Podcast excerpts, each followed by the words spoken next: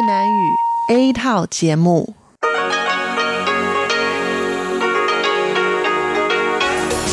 Đây là Đài Phát thanh Quốc tế Đài Loan RTI.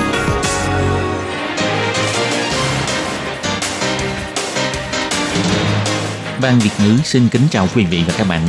Đây là chương trình Việt ngữ Đài Phát thanh RTI được truyền đi từ Đài Loan.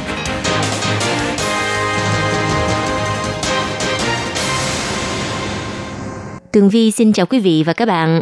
Chào mừng các bạn đến với chương trình phát thanh Việt ngữ Đài RTI. Các bạn thân mến, hôm nay là thứ Sáu, ngày 31 tháng 1 năm 2020, tức là mùng 7 Tết âm lịch năm canh tí. Chương trình Việt ngữ của Đài RTI hôm nay sẽ được mở đầu bằng bản tin thời sự Đài Loan. Tiếp theo là phần chuyên đề, sau đó là các chuyên mục Tiếng Hoa cho mỗi ngày, Nhịp sống Đài Loan và cuối cùng sẽ được khép lại bằng chuyên mục Nhìn ra thế giới. Trước tiên xin mời quý vị và các bạn cùng theo dõi nội dung tóm lược của bản tin thời sự Đài Loan.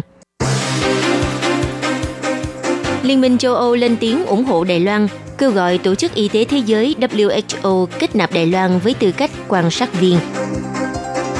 Đài Loan xuất hiện ca viêm phổi virus corona mới thứ 9 là trường hợp bị người nhà trong gia đình từng đi Vũ Hán lây nhiễm. Metro tuyến vành đai thành phố Tân Bắc chính thức thông xe. Từ nay đến trước ngày 1 tháng 3 sẽ miễn phí vé metro. Bộ Kinh tế Đài Loan quyết định điều chỉnh giảm giá khẩu trang từ ngày 1 tháng 2 giảm còn 6 đài tệ một chiếc. Thủ tướng Tô Trinh Sương cho biết vào ngày 1 tháng 2 sẽ phản ánh giá cả khẩu trang. Cuối cùng là bắt đầu từ ngày 1 tháng 2, toàn Đài Loan cấm bán sử dụng thuốc diệt cỏ Paraquat. Sau đây xin mời quý vị cùng theo dõi nội dung chi tiết.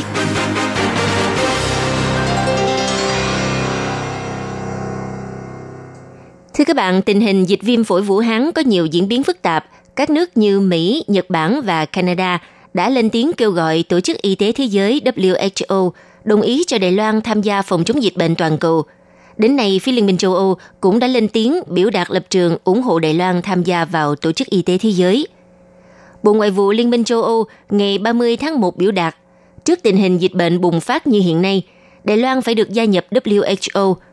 Vào ngày 30 tháng 1, Ông Virginie Batu Harrison, người phát ngôn chính sách an toàn ngoại giao thuộc Bộ Ngoại vụ Liên minh châu Âu, đã trả lời ký giả thông tấn xã Trung ương CNA Đài Loan cho biết, trong tình trạng bình thường và tình trạng bùng phát dịch bệnh do virus corona mới gây nên như hiện nay, Liên minh châu Âu nỗ lực thảo luận cùng các đối tác tìm ra phương án giải quyết thiết thực.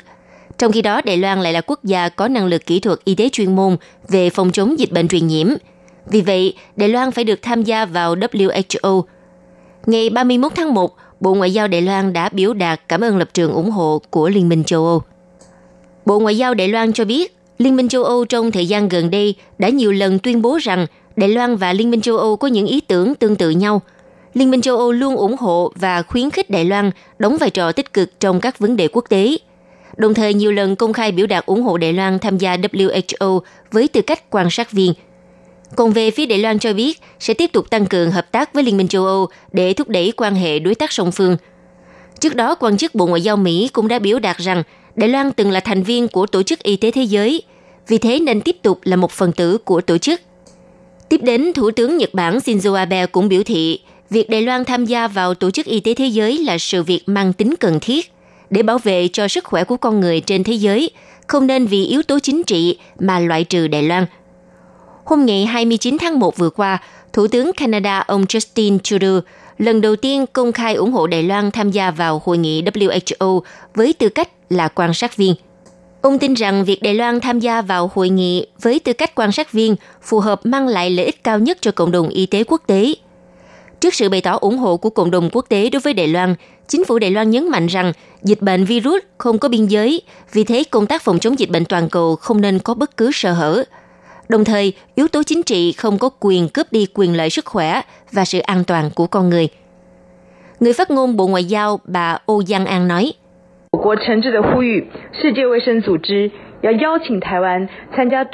Quốc gia chúng tôi chân thành kêu gọi Tổ chức Y tế Thế giới nên mời Đài Loan tham gia hội nghị chuyên gia công tác phòng chống virus corona mới. Đồng thời, mời Đài Loan tham gia Đại hội Y tế Thế giới WHO với tư cách quan sát viên – vào sáng ngày 31 tháng 1, Tổng thống Thái Anh Văn cũng đã đăng tải một bài viết trên trang Facebook với nội dung kêu gọi Đài Loan tham dự WHO. Nội dung bài viết của Tổng thống Thái Anh Văn như sau. Sự bùng phát bệnh viêm phổi Vũ Hán lần này đã khiến cho thế giới hiểu được tầm quan trọng của Đài Loan trong công tác phòng ngừa dịch bệnh và sự theo đuổi nhu cầu về sức khỏe của nhân dân Đài Loan. Tôi rất cảm ơn các nước Mỹ, Nhật Bản, Canada đã công khai ủng hộ Đài Loan gia nhập Tổ chức Y tế Thế giới WHO – cũng xin cảm ơn bạn bè quốc tế đã lên tiếng và ủng hộ Đài Loan gia nhập WHO trong thời gian qua. Đây là một sự khích lệ rất lớn đối với Đài Loan. Giống như các nước khác, Đài Loan đang đối mặt với nguy cơ phòng chống dịch bệnh trên toàn cầu. Đài Loan có năng lực, có trách nhiệm đóng góp sức mình cho thế giới. Đài Loan xác thực là đang đứng trên tuyến đầu phòng ngừa dịch bệnh. Chúng tôi cũng hy vọng WHO không nên vì yếu tố chính trị mà gạt bỏ Đài Loan ra ngoài – WHO phải có không gian cho sự tham gia của Đài Loan để cho Đài Loan phát huy chức năng của mình. Mong mọi người hãy giúp tôi chia sẻ bài viết này để đưa tiếng nói của người Đài Loan đến với thế giới bằng các ngôn ngữ khác nhau. Vào tối ngày 30 tháng 1, trưởng chỉ huy Trung tâm Chỉ huy Phòng chống dịch bệnh Trung ương ông Trần Thời Trung tuyên bố Đài Loan xuất hiện ca nhiễm virus corona thứ 9, là trường hợp bị lây nhiễm từ người nhà từng đi Vũ Hán – đây là ca lây nhiễm trong nước thứ hai tại Đài Loan. Dịch viêm phổi Vũ Hán do virus corona mới gây nên tiếp tục lan rộng. Ngày 31 tháng 1, Đài Loan lại tăng thêm một ca lây nhiễm trong nước. Ca nhiễm này có chồng đi công tác ở Vũ Hán đến ngày 12 tháng 1 về Đài Loan.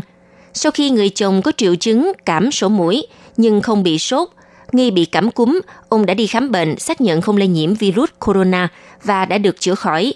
Nhưng không ngờ đến ngày 27 tháng 1, vợ ông đã phát bệnh, vào ngày 28 tháng 1 đến bệnh viện khám bệnh lấy mẫu xét nghiệm. Đến 30 tháng 1, kết quả xác nhận người phụ nữ này đã nhiễm virus corona. Đây cũng là ca nhiễm viêm phổi thứ 9 trong nước và là trường hợp thứ hai bị lây nhiễm từ các thành viên trong gia đình. Trung tâm Chỉ huy Phòng chống dịch bệnh cho biết, hiện trong nước đã có 730 ca thông báo bị nghi ngờ viêm phổi cấp do virus corona mới gây nên.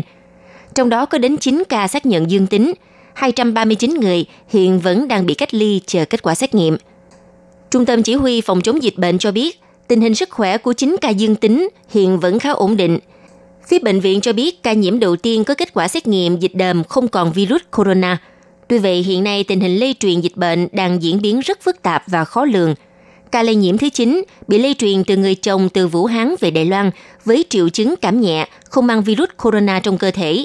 Chính vì vậy, theo suy đoán, mầm bệnh có thể được lây truyền từ người mang mầm bệnh nhẹ hoặc không có triệu chứng khiến cho công tác phòng chống dịch bệnh trở nên vô cùng khó khăn.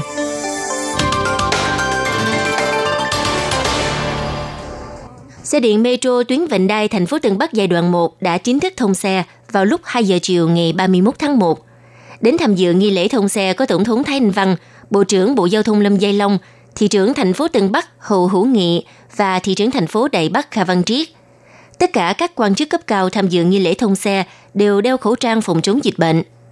Tổng thống Thanh Văn phát biểu, thị trưởng thành phố Tân Bắc ông Hầu Hữu Nghị xin ông hãy yên tâm, tâm huyết của ông dành cho người dân thành phố Tân Bắc, phía Trung ương nhất định sẽ ủng hộ ông. Cũng mong chính quyền thành phố cùng bắt tay với Trung ương từng bước thực hiện hóa tuyến xe điện ngầm theo mong muốn cũng như nhu cầu của người dân thành phố Tân Bắc. Xe điện ngầm tuyến vành đai thành phố Tân Bắc giai đoạn 1 có 14 trạm, kết nối các khu vực bao gồm Tân Điếm, Trung Hòa, Bản Kiều và Tân Trang địa bàn thành phố Tân Bắc. Tiết kiệm thời gian đi lại cho người dân, đồng thời tạo thêm cơ hội phát triển thương mại cho khu vực xung quanh tuyến xe điện vành đai này. Bắt đầu từ ngày 31 tháng 1, xe điện tuyến vành đai thành phố Tân Bắc sẽ thực hiện chương trình ưu đãi miễn phí vé xe trong một tháng cho đến ngày 28 tháng 2. Từ ngày 1 tháng 3 mới chính thức thu phí.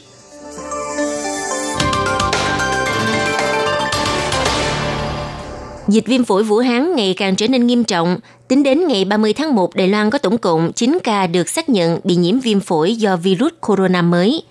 Hiện tại người dân rất lo lắng liệu số lượng khẩu trang có đủ cung ứng cho thị trường trong nước hay không. Để ứng biến tình hình dịch viêm phổi Vũ Hán tiếp tục lan rộng và diễn biến khó lường, chính phủ đã đưa ra chính sách hạn chế số lượng mua khẩu trang.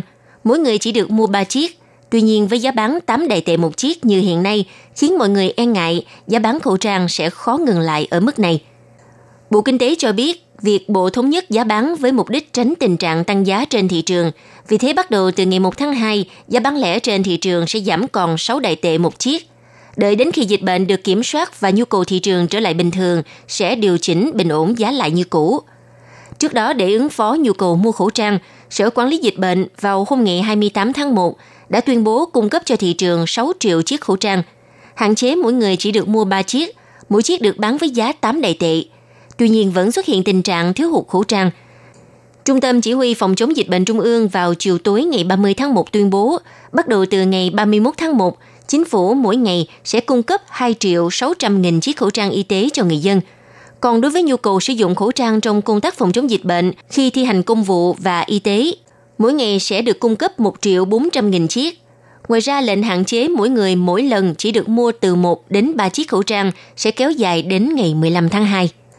Theo các quan chức Bộ Kinh tế cho biết, sản phẩm khẩu trang bình thường là sản phẩm có lượng tiêu thụ ít trong các cửa hàng tiện ích. Nhưng hiện nay, lượng bán ra mỗi ngày lên đến hơn 1 triệu 200 nghìn chiếc. Cho dù chính phủ có cung cấp khẩu trang cho thị trường, thì trong tích tắc là đã bán sạch. Vì vậy sẽ kéo dài hiệu lực chính sách hạn chế mua khẩu trang cho đến ngày 15 tháng 2. Đến thời điểm đó sẽ quan sát tình hình sản xuất khẩu trang trong nước, cũng như đánh giá diễn biến của dịch bệnh, sau đó mới tiến hành kiểm thảo chính sách. Trước khi dịch bệnh bùng phát, tại các siêu thị bán sỉ, giá bán một hộp khẩu trang 200 chiếc chưa đến 400 đồng đại tệ. Sau khi dịch bệnh trở nên nghiêm trọng, một chiếc khẩu trang lên đến 8 đại tệ. Nhiều người quan ngại giá khẩu trang khó trở về mức ban đầu. Bộ Kinh tế biểu thị, trước khi nhu cầu bùng phát như hiện nay, mỗi ngày lượng tiêu thụ khẩu trang cao gấp 42 lần so với bình thường. Cộng với dịp nghỉ Tết, giá thành nhân lực và giá vận chuyển hàng cũng cao hơn ngày thường. Lấy ví dụ, doanh nghiệp vận chuyển hàng phải tìm tài xế và trả mức lương tăng ca cao gấp 3 đến 4 lần so với ngày thường. Chính vì thế, Bộ Kinh tế mới nhanh chóng cho ra lệnh thống nhất bình ổn giá bán khẩu trang, tránh tình trạng nâng giá khẩu trang quá mức hoặc cạnh tranh tiêu cực. Bộ Kinh tế cho biết thêm, từ ngày 1 tháng 2, chính phủ sẽ thống nhất thu mua khẩu trang, sau đó Trung tâm Chỉ huy Phòng chống dịch bệnh sẽ là đơn vị chịu trách nhiệm tổng hợp điều phối. Hiện tại sẽ cung cấp cho các kênh tiêu thụ như các cửa hàng dụng cụ y tế tại các bệnh viện, siêu thị, các hiệu thuốc vân vân để người dân đến mua – trong thời gian phòng chống dịch bệnh, hy vọng các phía thông cảm và mua khẩu trang theo sự điều phối của Trung tâm Chỉ huy Phòng chống dịch bệnh Trung ương. Viện Hành Chính tuyên bố thu mua khẩu trang với số lượng lớn để cung cấp cho nhu cầu xã hội. Tuy nhiên, giá cả mỗi chiếc khẩu trang đang ở mức rất cao, khiến dư luận xôn xao. Ngày 31 tháng 1, Thủ tướng Tô Trinh Sương viết trên trang Facebook cá nhân của mình với nội dung kêu gọi người dân đừng hoảng loạn, đừng tích trữ hàng, mọi người đều sẽ mua được khẩu trang. Bộ Phúc lợi và Y tế trong thời gian nghỉ Tết đã cung cấp khẩu trang. Bộ Kinh tế cũng đã điều động các công ty vận chuyển hàng gấp rút đưa hàng đến các cửa hàng bán lẻ trong những ngày nghỉ Tết.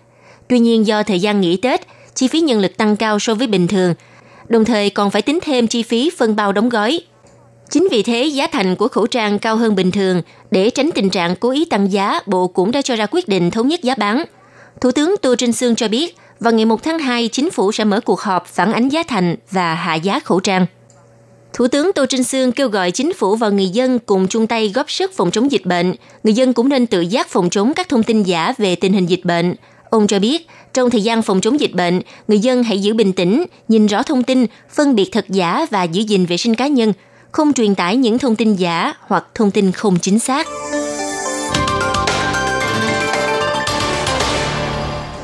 Ủy ban Nông nghiệp cho biết do đã tìm ra thuốc nông nghiệp mới có thể thay thế cho thuốc diệt cỏ barawat, đồng thời nói không với thuốc nông nghiệp độc hại. Từ ngày 1 tháng 2, toàn Đài Loan sẽ cấm sử dụng thuốc diệt cỏ barawat. Hành vi tích trữ sử dụng cũng sẽ chịu phạt. Ủy ban Nông nghiệp chỉ ra rằng thuốc diệt cỏ Paraquat có giá thành rẻ lại dễ sử dụng, nhưng nếu sơ suất khi sử dụng hoặc ăn nhầm thuốc diệt cỏ này sẽ mang lại tác hại rất lớn. Theo thống kê của Bộ Phúc lợi và Y tế Đài Loan cho biết, mỗi năm có tới 200 người thiệt mạng vì thuốc diệt cỏ Barawat. Vừa rồi là bản tin thời sự Đài Loan do Tường Vi biên tập và thực hiện. Xin cảm ơn sự chú ý theo dõi của các bạn.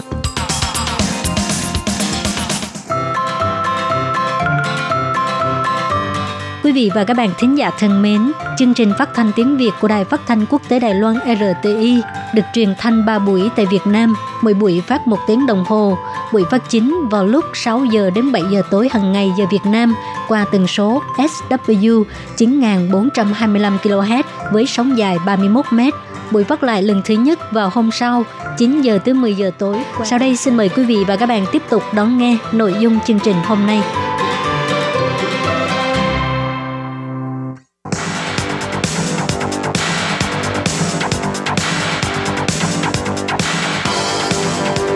Đây là đài phát thanh quốc tế Đài Loan RTI, truyền thanh từ Đài Loan. Mời các bạn theo dõi bài chuyên đề hôm nay.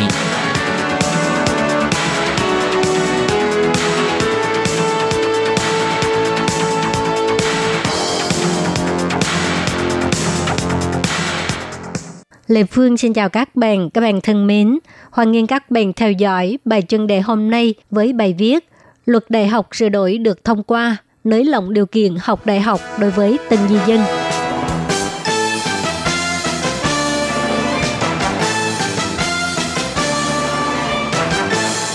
Vừa qua, Viện lập pháp thông qua vòng 3 sửa đổi Điều 25 Luật Đại học. Vốn dĩ di dân mới sau khi nhập quốc tịch Đài Loan, muốn học đại học thì phải đi thi giống như học sinh bình thường. Sau khi sửa luật thì đã loại bỏ cản trở để cho cộng đồng di dân mới có thể trở thành học sinh đặc biệt thông qua thể lệ của Bộ Giáo dục đề ra để xin nhập học. Cân nhắc học sinh nước ngoài không có tiếp nhận nền giáo dục của Đài Loan. Nội dung giáo dục với học sinh trong nước khác nhau – Điều 25 luật đại học hiện hành, đặt thêm quy định nhập học, đó là học sinh nước ngoài có thể xin học đại học theo con đường khác ngoài Điều 24. Nhưng có nhiều di dân mới phản ánh việc theo học đại học của những di dân mới đã nhập quốc tịch Đài Loan có nhiều khó khăn, bởi vì trong khoảng thời gian đến Đài Loan cho đến lúc nhập quốc tịch của di dân mới là khoảng 4 tới 8 năm. Trước khi chưa nhập quốc tịch, nếu phù hợp với quy định học sinh nước ngoài, hoặc là học sinh kiều bào thì có thể học đại học của Đài Loan như là các học sinh nước ngoài hoặc là học sinh kiều bào. Nhưng nếu như di dân mới đã nhập quốc tịch và muốn theo học đại học thì phải giống như học sinh Đài Loan, dùng tư cách là học sinh bình thường để thi đại học. Người đưa ra dự thảo sửa đổi điều 25 luật đại học là ủy viên lập pháp đảng Dân Tiến bà Lý Lệ Phân. Bà cho biết có rất nhiều di dân mới đến từ Đông Nam Á, rất muốn được học đại học. Những người này khi chưa nhập quốc tịch Đài Loan, họ có thể dùng tư cách là học sinh nước ngoài để học đại học. Nhưng khi đã nhập quốc tịch rồi thì phải đi thi giống như học sinh Đài Loan. Bà Lý Lệ Phân cho biết, vì ngôn ngữ khác nhau, nếu di dân mới đến từ Đông Nam Á muốn học đại học sau khi nhập tịch thì phải thi cử giống như người Đài Loan, thực sự là rất khó khăn. Bà cho biết, Bà đề xuất dự thảo sửa luật là để giải quyết vấn đề di dân mới muốn theo học đại học tại Đài Loan. Sau khi nhập quốc tịch, trái lại càng không có lợi. Bà trông mong thông qua việc sửa luật lần này có thể đáp ứng nhu cầu muốn học đại học của di dân mới. Ủy viên lập pháp thuộc đảng Dân Tiến Hứa Trí Kiệt cũng là người đề xuất dự thảo sửa luật đại học cho hay – sau khi đến Đài Loan, tuy sinh sống một thời gian dài ở Đài Loan, nhưng trình độ ngôn ngữ của di dân mới có thể sẽ có một khoảng cách với người Đài Loan. Vì vậy, nếu tham gia thi đại học như học sinh bình thường thì không công bằng đối với họ. Ông cho biết, sau khi sửa luật, di dân mới có thể trở thành học sinh đặc biệt. Các trường học cũng có thể dựa theo nhu cầu để đặt ra tiêu chuẩn nhập học, giúp ích cho nhu cầu học đại học của di dân mới. Viện lập pháp thông qua dự thảo sửa đổi Điều 25 luật đại học, chủ yếu là sử dụng phiên bản đề xuất của bà Lý Lệ Phân. Di dân mới được liệt kê vào nhóm học sinh đặc biệt, cung cấp môi trường và con đường nhập học đại học đa dạng và thân thiện hơn, đồng thời cùng tránh những học sinh phải xin nhập học theo hệ thống bình thường cũng dùng phương pháp này nên đã đưa ra quy định rất rõ ràng – đó là đối tượng thích hợp sử dụng là những người đã được nhập quốc tịch Đài Loan theo khoảng 1 đến khoảng 3 trong hạng 1 điều 4 của luật quốc tịch. Các thể lệ quy định liên quan về số lượng tuyển sinh, phương pháp tuyển sinh, tư cách nhập học, thời gian làm thủ tục, thành lập ủy ban tuyển sinh, nguyên tắc tuyển chọn sinh viên và các quy định về nghĩa vụ và quyền lợi của thí sinh vân vân đều do Bộ Giáo dục quy định.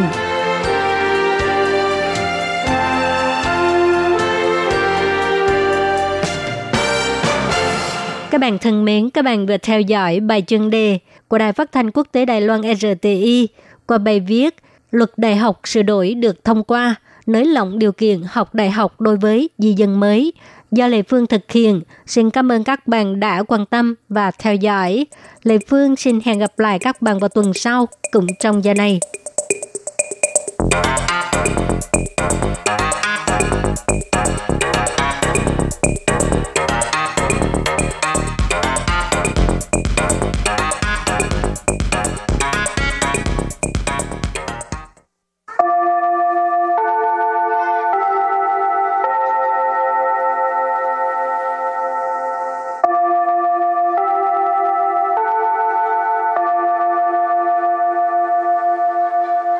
Xin mời quý vị và các bạn đến với chuyên mục Tiếng Hoa cho mỗi ngày do Lệ Phương và Thúy Anh cùng thực hiện.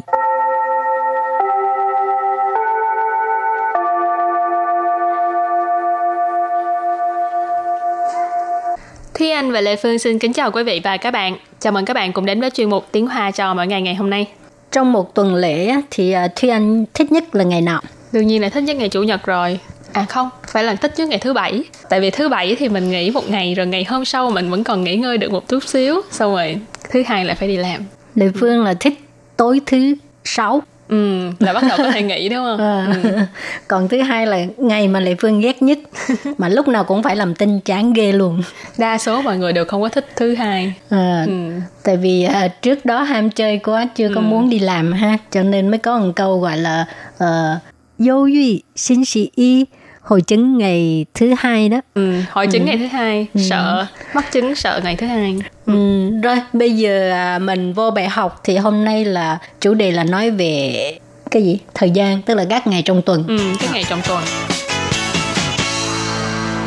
thì à, đầu tiên thì mình phải học à, cách gọi thứ như thế nào xin chỉ xin chỉ lì bài lì bài Xin chỉ, y cơ xin chỉ hoặc là y châu thì mình gọi là y- một tuần hoặc là y cơ lì bài thì là tuần.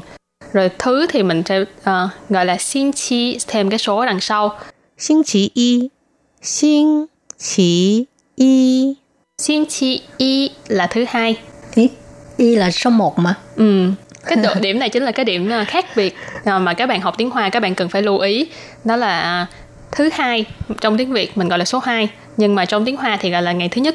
Ừ. Cho nên gọi là xin chỉ y. Người Việt mà qua đây mà hẹn ngày á, hẹn thứ hai, thứ ba gì là hay nhầm lắm. Ừ, thường xuyên luôn bản thân anh cũng rất là hay nhầm Ờ, tại vì thường là mình phải làm việc vào thứ sáu nhưng mà người ta hẹn vào thứ bảy người ta ghi là xin chỉ liều mà Thúy anh cứ tưởng đó ô người ta hẹn hẹn ngày thứ sáu cái xong rồi từ chối người ta nói là ô không th- hôm đó tôi không có rảnh nhưng mà thật ra người ta hẹn ngày thứ bảy Bị lẫn lộn cái con Đúng số. rồi. Ừ. 星期二，星期二， Xin sĩ ơ hoặc là lì bài ơ ừ. có nghĩa là thứ ba. 星期三，星期三， xin chỉ san hoặc là lì bài san thứ tư 星期四，星期四， Xin sĩ sư hoặc là lì bài sư tức là thứ năm. 星期五， 星期五， xin chỉ ủ hoặc là lì bài ủ thứ sáu là cái ngày mà Thúy Anh rất là hay nhầm đây 星期六，星期六， Xin sĩ liệu hoặc là lì bài liệu thứ bảy. 星期天，星期天， Xin chỉ thiên hoặc là lì bài thiên hoặc là có một cách gọi khác là xin chỉ rư hoặc là lì bài rư. Bốn cách này đều được. Các bạn cứ nhớ là xin chỉ thiên hoặc là xin chí rự, rồi xong mình có thể đổi qua là lý bài thiên hoặc là lý bài rự. Châu mùa, châu mùa. Châu mùa có nghĩa là cuối tuần. Ừ. Chữ mùa thì nó có nghĩa là cái gì đó cuối cùng. Chẳng hạn như mình nói mua tài thì là uh, cái giai đoạn cuối của một cái giai, của một cái thời đại nào đó. Cho nên châu mùa ý chỉ là cuối cùng của một cái tuần. Sang xin chỉ, sang xin chỉ. Sang xin chỉ, tuần trước 这星期，这星期， Chợ xin sĩ, chợ xin sĩ à, có nghĩa là tuần này. 下星期，下星期， Xa xin chỉ tuần sau. Hồi nãy mình có nói thứ là xin sĩ hoặc là dùng từ lì bài cho nên cũng có thể nói là sang lì bài Ừ. tức là tuần trước Ừ. tuần này là chợ lì bài còn à, tuần sau là xa lì bài Ừ. rồi và bây giờ mình vào một cái à, mẫu đối thoại không dài mà cũng không ngắn ha Ừ. xin mời các bạn lắng nghe nhé 你有星期一症候群吗？以前有，不过我现在没有星期一症候群了。你是怎么克服的？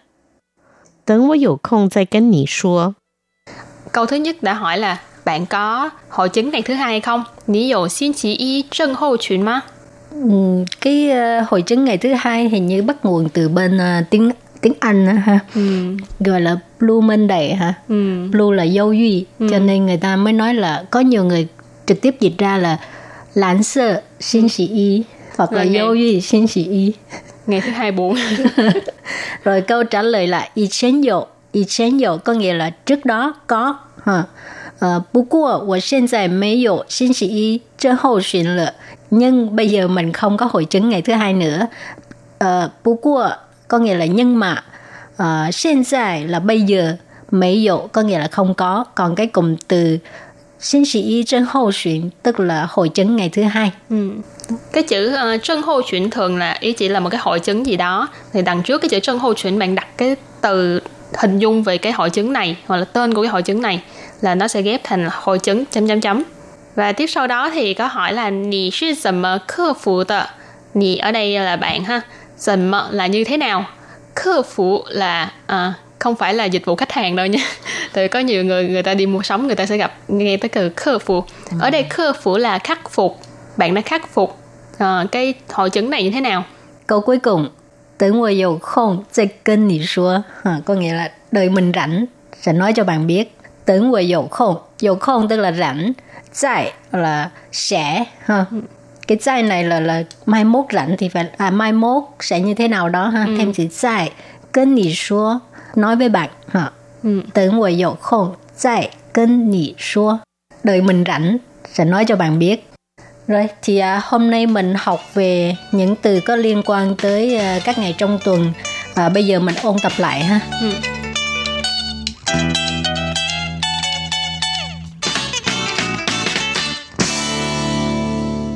星期一，星期一， 星期一 là thứ hai 星期二，星期二， Xin sĩ ơ hoặc là礼拜二 ừ. có nghĩa là thứ ba.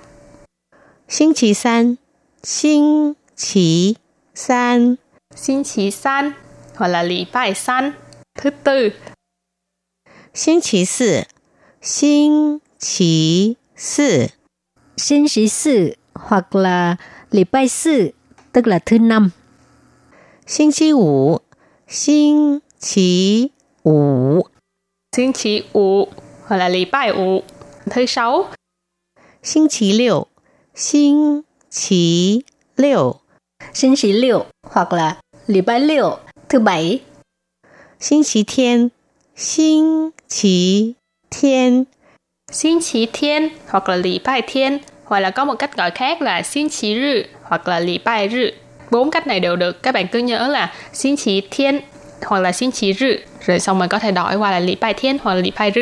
Ừ, tức là chủ nhật đó. Châu mùa, châu mùa. Châu mùa có nghĩa là cuối tuần.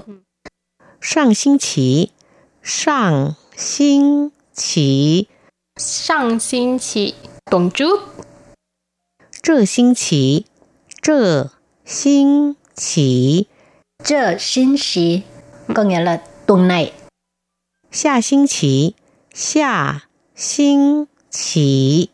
xa xin chỉ tuần sau Và sau đây là phần đối thoại xin mời các bạn à, luyện tập cái khả năng nghe của mình nhé. Lê Phương với Thi Anh không có giải thích tiếng Việt nữa.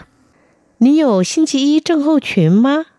你有 星期一症候群吗？以前有，不过我现在没有星期一症候群了。以前有，不过我现在没有星期一症候群了。你是怎么克服的？你是怎么克服的？等我有空再跟你说。等我有空再跟你说。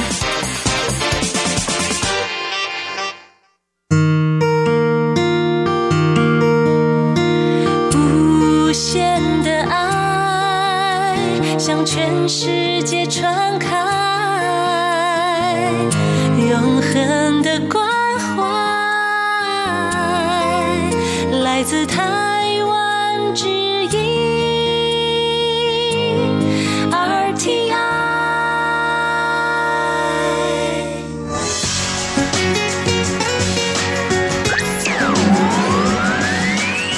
quý vị đang đón nghe chương trình Việt ngữ đài RTI truyền thanh từ Đài Loan。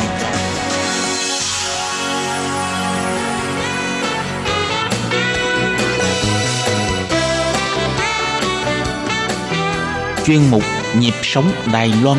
Chuyên mục này sẽ đem đến những thông tin mới tại Đài Loan diễn ra trong thời gian gần đây do Lệ Phương thực hiện.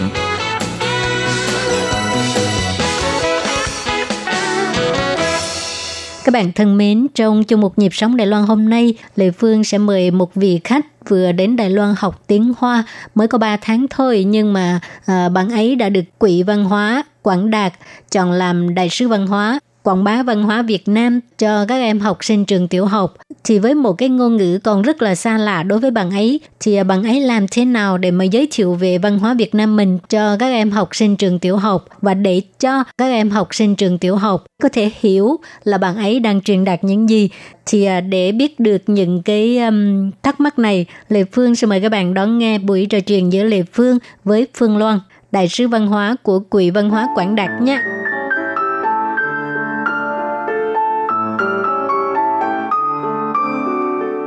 Xin chào Loan. Dạ em chào chị ạ. Trước tiên xin mời Loan giới thiệu đôi lời về mình ha. À, dạ em tên là Huỳnh Ngọc Phương Loan ạ.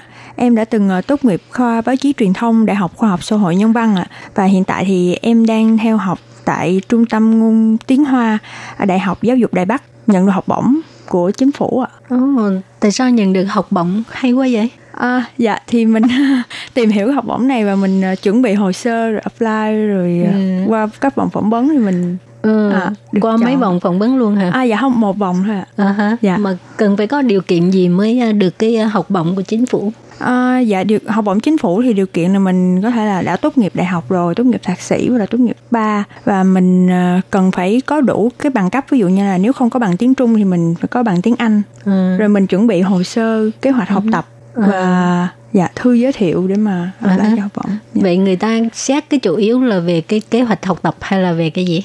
Em nghĩ là cái quan trọng nhất có lẽ là kế hoạch học tập ạ dạ. Thì à, kế hoạch học tập Loan viết cái gì mà sao à, giành được cái học bổng hay quá vậy? Ờ, dạ em nghĩ cái trước tiên là mình phải kế hoạch học tập thì điều đầu tiên chắc là mình phải chân thật cái đã À. mình phải thật sự là mong muốn ừm, đạt được cái học bổng này Ừ hứ. Ờ, mình phải có kế hoạch kế hoạch rõ ràng ví dụ như là sau khi mà à, học xong cái khóa học này hay sau đó thì mình mục tiêu của mình là sẽ trình độ của mình sẽ đạt được tới mức nào Ừ. À, và lý do vì sao mà mình lại chọn Đài Loan vì sao mà mình yêu tiếng Hoa Ừ. Ừ. Tại sao Loan chọn Đài Loan? Tại sao yêu tiếng Hoa? Dạ, trước đây thì em cũng ờ, chưa bao giờ là nghĩ là mình sẽ học tiếng Hoa hết đó Nhưng mà năm ngoái thì có cơ hội được sang Đài Loan du lịch Ừ. Du lịch thì cũng đã đi được rất là nhiều nơi Đài Bắc, Đài Nam, Đài Trung, Cao Hùng Và trời ơi, cảm thấy là Đài Loan rất là xinh, rất là đẹp Mà quan trọng là người Đài Loan rất là tốt Mà cái môi trường ở đây cũng rất là tốt nữa. Ừ. Cho nên là về nhà mới cảm thấy là nhớ về nhà cứ liếng tiếc cứ cứ nhớ Đài Loan hoài nên là em nghĩ là sẽ tìm một cái cơ hội để qua đây du học dạ Nhớ Đài Loan hay là bên này có ai mà làm cho Loan muốn học ở Đài Loan?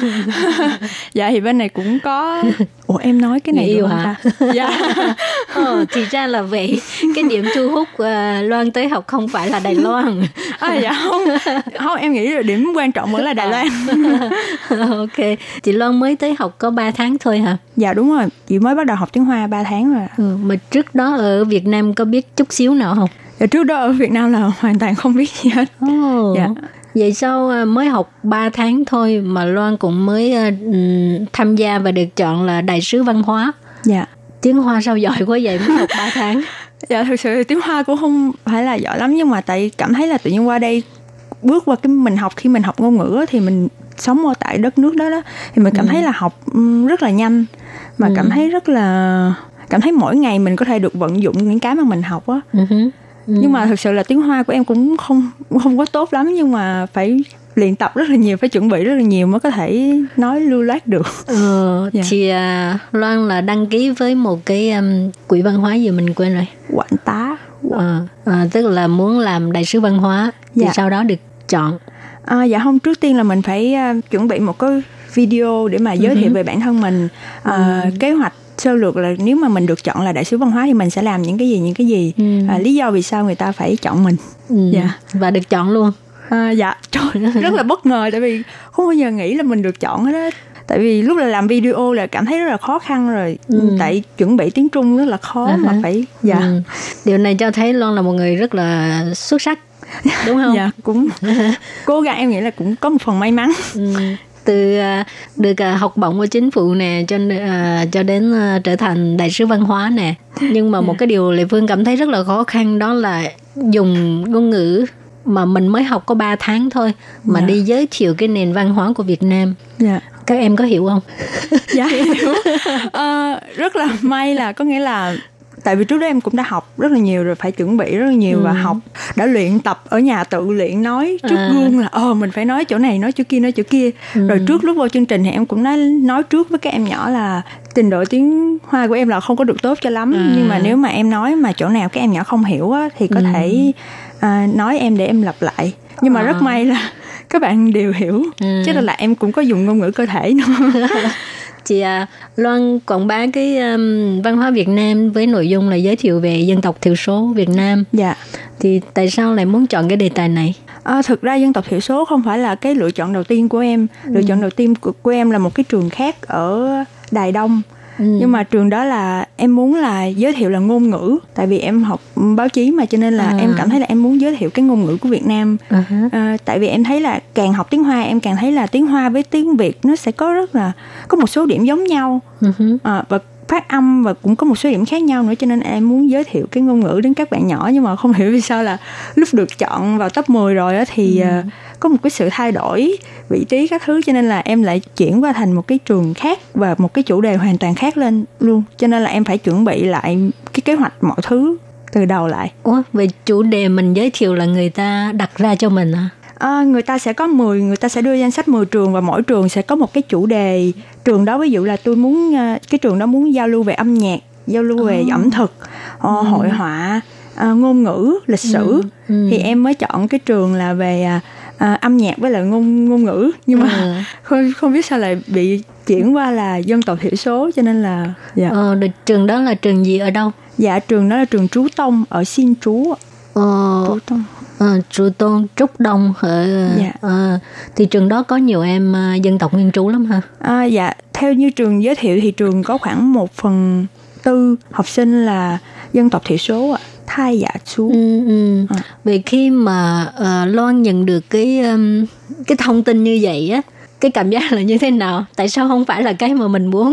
Trời rất là bàng hoàng. Ừ. Em cảm thấy là trời ơi chết rồi bây giờ mình phải chuẩn bị lại từ đầu và với lại là thật sự là dân tộc thiểu số rồi em cũng không phải là có hiểu biết nhiều lắm á, cho nên là bắt đầu phải tìm hiểu kiến thức lại từ đầu phải chuẩn bị lại kế hoạch một kế hoạch hoàn toàn mới Ừ. cho nên là lúc đó rất là hơi hoảng loạn Ừ. Mà tại sao lúc đó không muốn từ chối? tại vì em nghĩ là được em cũng coi như đó là một thử thách của mình Ừ. nếu mà mình giới thiệu được văn hóa của dân tộc thiểu số thì đó cũng như là mình đã tìm hiểu thêm mình được hiểu thêm Ừ, về ừ. dân tộc thiểu số của Việt Nam thì dạ cho nên là em cố gắng Ừ, cũng học hỏi được từ trong cái ờ, dạ cái trong quá trình đó luôn. dạ Ừ. Thì ờ, cái cái thời gian chuẩn bị là bao lâu? Tại vì từ một cái um, một cái lĩnh vực có thể là không có chuyên sâu dạ rồi còn chuyển qua tiếng Hoa nữa. dạ thì ờ, từ lúc ờ, nhận được cái đề tài tới lúc mà thực hiện kế hoạch thì em nhớ là khoảng 3 ba tuần dạ Ừ. khoảng hơn 20 ngày chút Ờ, thời gian cũng đủ rồi ha. à, dạ cũng đủ ừ. Thì khi mà đi quảng bá vậy là chỉ có một buổi hay là sao? dạ em thì em sẽ đi hai hai ngày ạ Ừ. à, nhưng mà mỗi ngày là một một buổi thôi À. giống như là ba tiết học của Ừ, trường ừ, vậy đó ừ. dạ Thì trong cái phần đó là chia ra một cái là giới thiệu về à, dân tộc thiểu số của Việt Nam. dạ à, một cái chương trình của em thì em thiết kế là có ba phần phần Ừ. đầu tiên sẽ là giới thiệu về à, văn hóa các nét đặc sắc của dân tộc thiểu số Việt Nam à, thứ hai là em sẽ cho các bạn giống như là hội họa Ừ. các bạn sẽ vẽ cái bạn học của mình vẽ bạn học của mình mặc cái trang phục của dân tộc thiểu số Việt Nam Ừ, ừ. và phần thứ ba thì em sẽ cho các bạn à, múa cái bài à, dân ca trống cơm một cái bài Ồ. cũng rất nổi tiếng của Việt Nam. Ồ, dạ. Cũng hay vậy là Loan ờ, hồi ở Việt Nam thích múa ha? À, dạ không cũng không, không phải là giỏi múa lắm nhưng mà cũng ờ, thích hát hò các thứ cho nên là rất là dạ hoạt bát ha. Thì à, Loan có thể giới thiệu sơ về dân tộc thiểu số của Việt Nam không? Tại vì Lê Phương nghĩ chắc cũng không không có nhiều người hiểu nhiều đâu cũng luôn tiện để cho mọi người tìm hiểu luôn dạ em thì ờ, dân tộc thiểu số của Việt Nam thì Việt Nam có 54 dân tộc Ừ. thì trong đó dân tộc Kinh là dân tộc đông dân nhất Ờ, và những các cái dân 53 dân tộc còn lại thì được gọi là dân tộc thiểu số Ừ. và dân tộc Kinh thì chiếm tới 86% Ừ. tổng số dân số Ừ. dạ Còn 14 nhớ phần giỏi trăm còn quá lại vậy. là dạ nhưng mà dạ dân tộc thiểu số thì mỗi dân tộc thiểu số Ừ. thì đều sẽ có những cái ờ, có thể là có ngôn ngữ riêng có thể là có trang phục truyền thống riêng và có thể là có những cái ờ, tập tục văn hóa khác biệt Ừ. Vậy là ừ, Loan phải lên mạng kiếm những cái tấm ảnh để mà Dạ. phụ họa thêm cho cái bài à, giới thiệu của mình Dạ. thì có nhắc Right. tới ờ, một nhân vật rất là nổi tiếng trong thời gian gần đây đó là Hờ Hanie không à dạ. tại cô ấy là dân tộc À. thiểu số mà dạ em thì ờ, không không có nhắc tới Hà Henie ạ ờ, vậy nhắc tới ờ, nhắc tới ai Ờ, em chỉ là giới thiệu rất là ờ, kể về cái tại em muốn lồng thêm lịch sử vào nữa cho em nên em đã kể câu chuyện là quả bầu quả bầu quả bầu khổng lồ một cái quả bầu mà À. giải thích cái nguồn gốc của 54 dân tộc Việt Nam á. Ờ. Tại vì em nghĩ là cái chuyện con rồng cháu tiên thì tất cả mọi người đều biết rồi, nó rất là nổi tiếng rồi nhưng mà cũng có một cái truyền thuyết khác có thể giải thích ừm, được nguồn gốc của 54 dân tộc.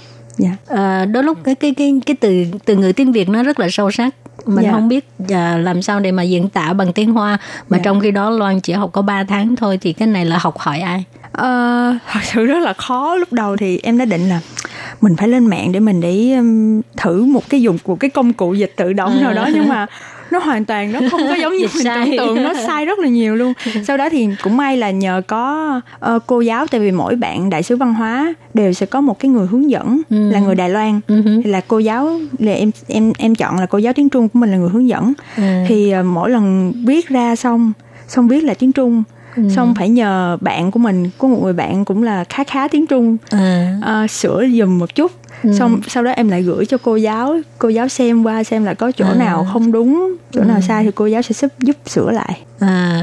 dạ thì trong cái buổi à, đi giới thiệu đó thì các em học sinh lớp mấy đó dạ lớp 6 ạ tiểu học Ừ hứ. dạ thì cái sự đón nhận của các em như thế nào Ờ, cái trước tiên là có có thực sự hiểu à, một trăm phần trăm cô giáo đang nói gì không? Em nghĩ là hiểu tại vì các bạn rất là hào hứng và các bạn Ừ. hỏi rất là nhiều và mỗi lần em hỏi đặt một cái câu hỏi nào đó là các bạn đưa tay rất là hào hứng để trả lời. Ừ. thì cho nên em đoán là các bạn hiểu mà à, cái cái cái cái khả năng nghe của Loan cũng rất là hay hả? Ồ, em không ngờ là em có thể hiểu được. Lúc đầu em rất là sợ. Em đã nói trước với cô giáo chủ nhiệm là Ừ. ờ cô ơi nếu như mà các bạn đó hỏi cái gì và các bạn đó trả lời cái gì mà em không hiểu thì cô có thể giúp em dịch lại không? Nhưng mà em không ngờ là hoàn toàn trong cái buổi đó ờ, em đặt câu hỏi xong các bạn trả lời em lại hiểu là các bạn đang nói gì giống như là em nghe cái từ khóa em hiểu Ừ, được. nó À, cũng dạ. hay quá hả cái này là là kêu bằng uh, tension cái bằng gì? Bẩm sinh hả? Dạ chắc. À, thì tức là giới thiệu xong rồi hỏi các em rồi các em trả lời vậy là các em đã hiểu được cái nội dung của Loan đang nói. Dạ, Ừ. em ngoài đặt câu hỏi cho các bạn về những cái nội dung mà em đã truyền tải thì em cũng mong muốn tại vì em nghĩ giao lưu văn hóa tức là không chỉ là truyền tải từ một phía mình Ừ. mà em cũng muốn là mong muốn là sẽ được ờ, tìm hiểu thêm về cái văn hóa của các ờ, dân tộc thiểu số của Đà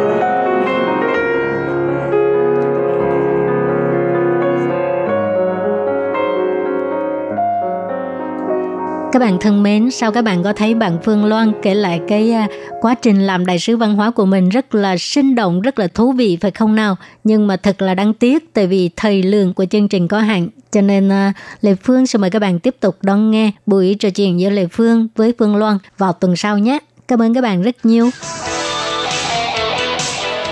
Quý vị và các bạn thân mến, xin mời quý vị và các bạn truy cập vào trang web Đài e RTI để đón nghe chương trình phát thanh tiếng Việt vn.rti.org.tvk e và cũng có thể truy cập FB fanpage của Ban Việt ngữ e RTI tiếng Việt.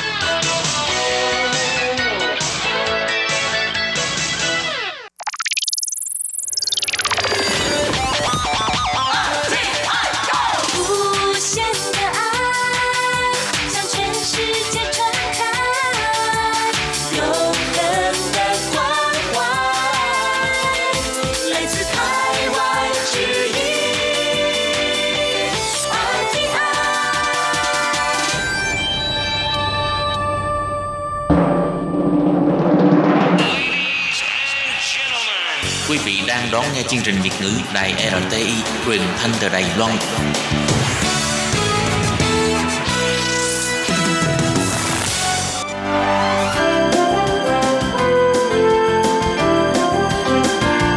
Xin mời quý vị và các bạn đến với chuyên mục Nhìn ra thế giới. Chuyên mục này gồm những nội dung liên quan đến quốc tế,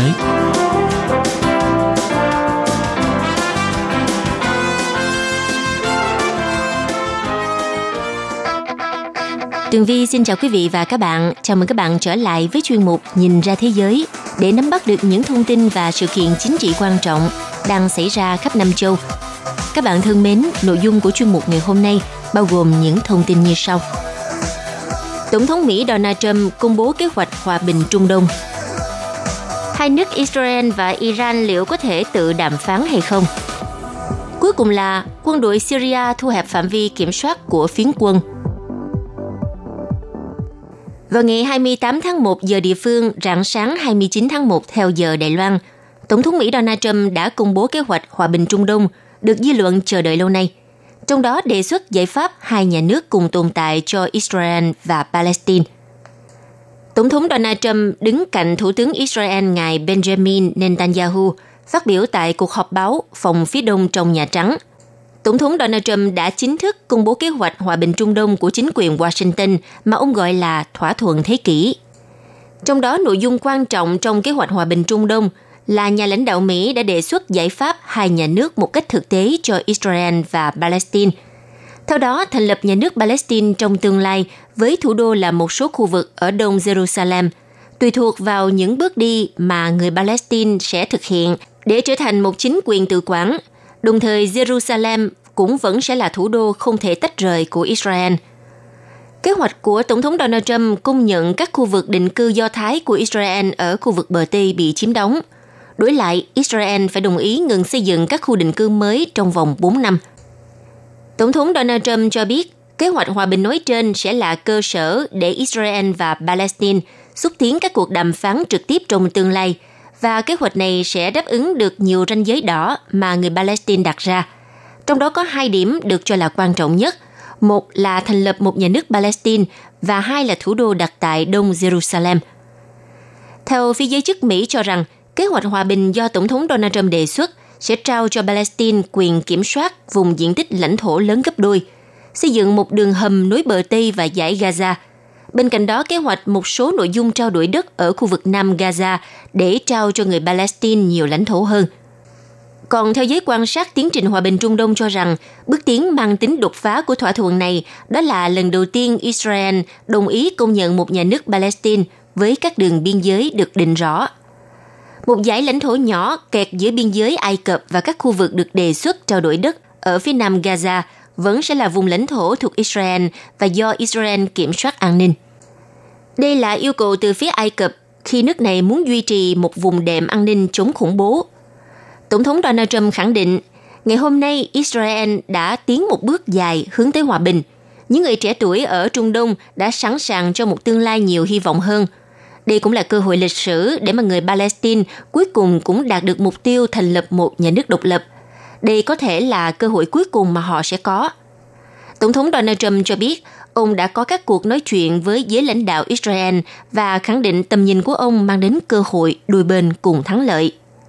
Về phần Thủ tướng Israel ngài Netanyahu, phát biểu sau khi Donald Trump công bố kế hoạch nêu trên, ngài Netanyahu đánh giá kế hoạch hòa bình của chính quyền Washington đã vạch ra một lộ trình thực tế hướng tới việc đạt được nền hòa bình lâu dài tại khu vực này. Ông Netanyahu phát biểu, hôm nay Ngài đã phát họa một tương lai tươi sáng, một tương lai tươi sáng cho cả người Israel, người Palestine lẫn khu vực bằng việc đề xuất một lộ trình hòa bình đầy thực tế, hướng tới nền hòa bình bền vững.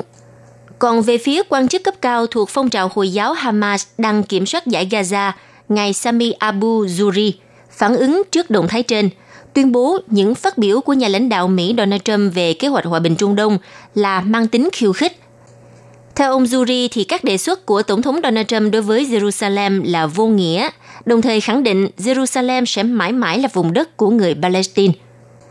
Hai phong trào đối địch của người Palestine là Hamas và Fatah cũng sẽ tham dự một cuộc họp chung hiếm hoi ở thành phố Ramallah thuộc bờ Tây nhằm thảo luận các nỗ lực chung để phản đối kế hoạch hòa bình Trung Đông của Tổng thống Donald Trump.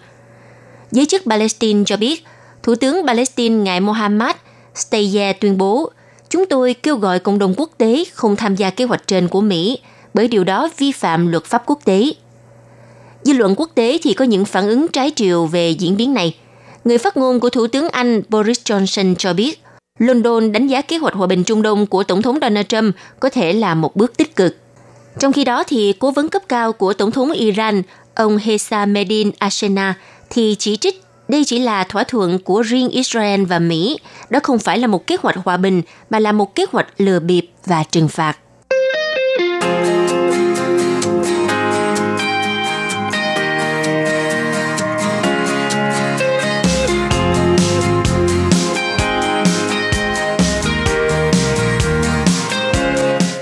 Vị, trước tình hình hiện tại, nếu như Washington kiên quyết không đàm phán thỏa thuận hạt nhân, thì Israel có thể sẽ tự tìm cách hạ nhiệt với đất nước Iran. Mới đây, Tổng thống Donald Trump đã dập tắt mọi nỗ lực đưa Iran trở lại bàn đàm phán cho một thỏa thuận hạt nhân mới.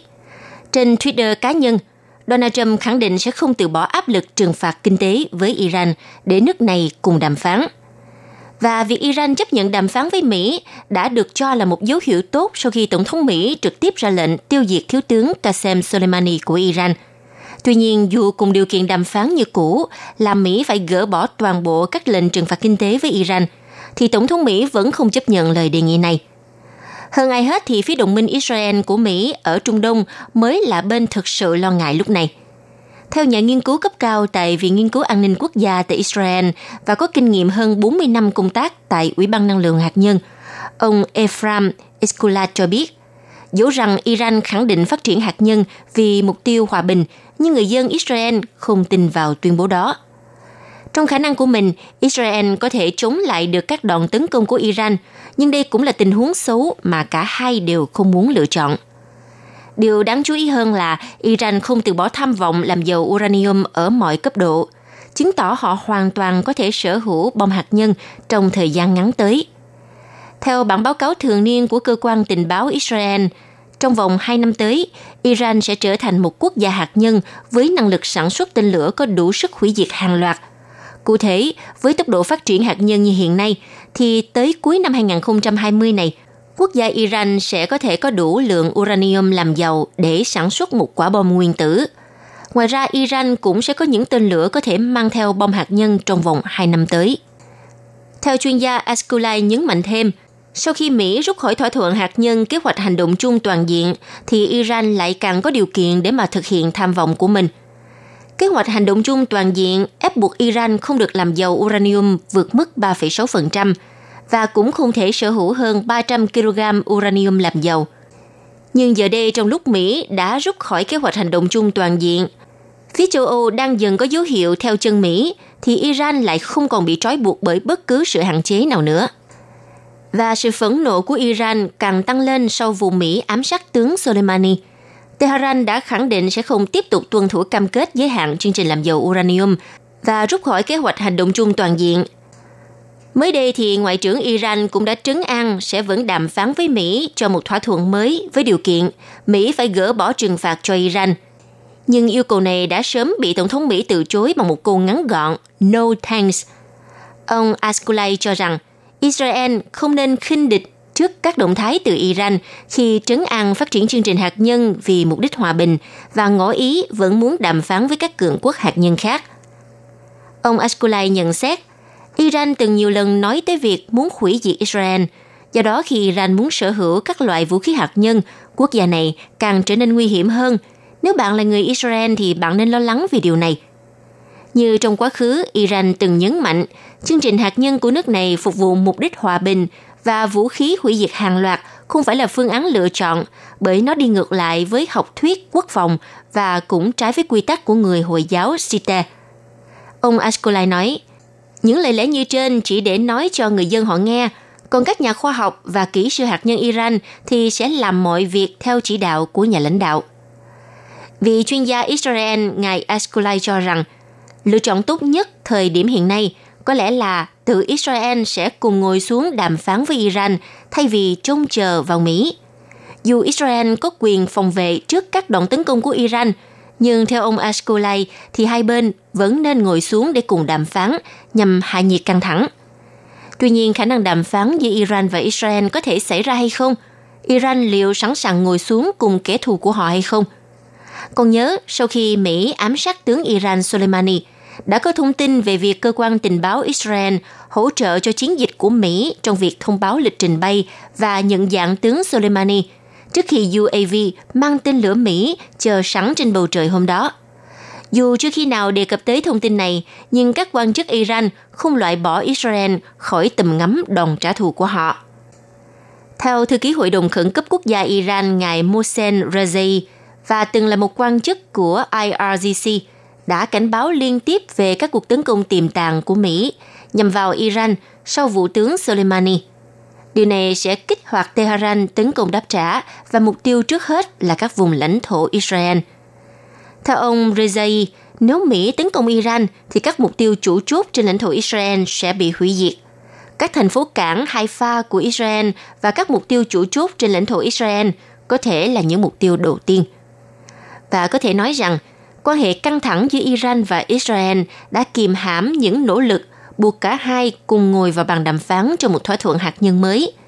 Tình huống này gợi nhớ đến trường hợp căng thẳng quan hệ Triều Tiên và Hàn Quốc, có thể hạ nhiệt để cùng ngồi xuống với nhau giải quyết vấn đề về an ninh và hạt nhân. Và đây có lẽ sẽ là một ví dụ để tin tưởng vào khả năng Iran-Israel có thể ngồi lại với nhau để thỏa thuận về một chương trình hạt nhân phù hợp, vừa đảm bảo mục tiêu hòa bình của Iran lại vừa đảm bảo cho mối lo ngại không bị Iran tấn công của người Israel.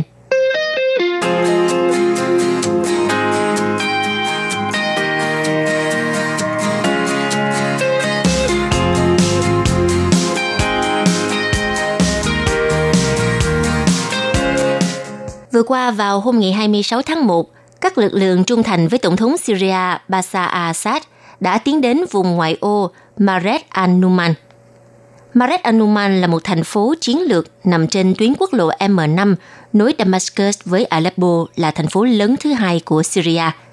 Đây là tuyến quốc lộ chủ chốt mà chính phủ Syria mong muốn chiếm giữ để giành lại quyền kiểm soát đối với toàn bộ đất nước. Các lực lượng bộ binh của chính phủ Syria trong 24 giờ đã chiếm giữ được 7 ngôi làng ở vùng ngoại ô Maret Anuman. Hiện các lực lượng này đã tiến đến rìa thành phố và nằm trong tầm đạn pháo trên một phần của tuyến quốc lộ quân đội Syria trong tuần qua thông báo đã mở chiến dịch quân sự tại Idlib và Aleppo. Thông báo khẳng định đợt tấn công sẽ không dừng ở việc phản ứng với các vụ tấn công vào khu vực dân cư và những vi phạm ở vùng giảm căng thẳng của mặt trận Nusa và các nhóm có cùng tư tưởng, mà sẽ tiếp tục cho đến khi loại trừ hoàn toàn các nhóm khủng bố này. Quân đội Syria đặt ưu tiên giải phóng nhiều khu vực ở Aleppo và Idlib trong nỗ lực đảm bảo an toàn toàn bộ tuyến đường kết nối giữa thủ đô Damascus ở miền Nam với Aleppo ở miền Bắc. Hiện Idlib là cứ điểm lớn cuối cùng của lực lượng phiến quân tại Syria.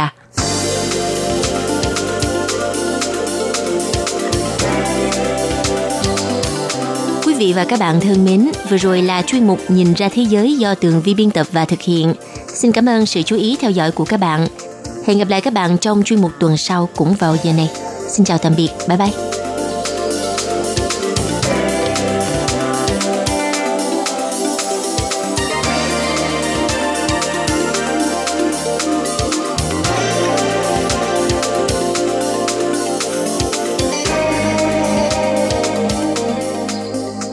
Quý vị và các bạn thân mến, sau đây là email của Ban Việt ngữ ctv a rti org tvk hộp thư truyền thống của Ban Việt ngữ Việt Nam Miss PO Box 123 gạch ngang 199 Taipei 11199 còn thính giả ở Việt Nam xin gửi đến hộp thư số 104 Hà Nội, Việt Nam.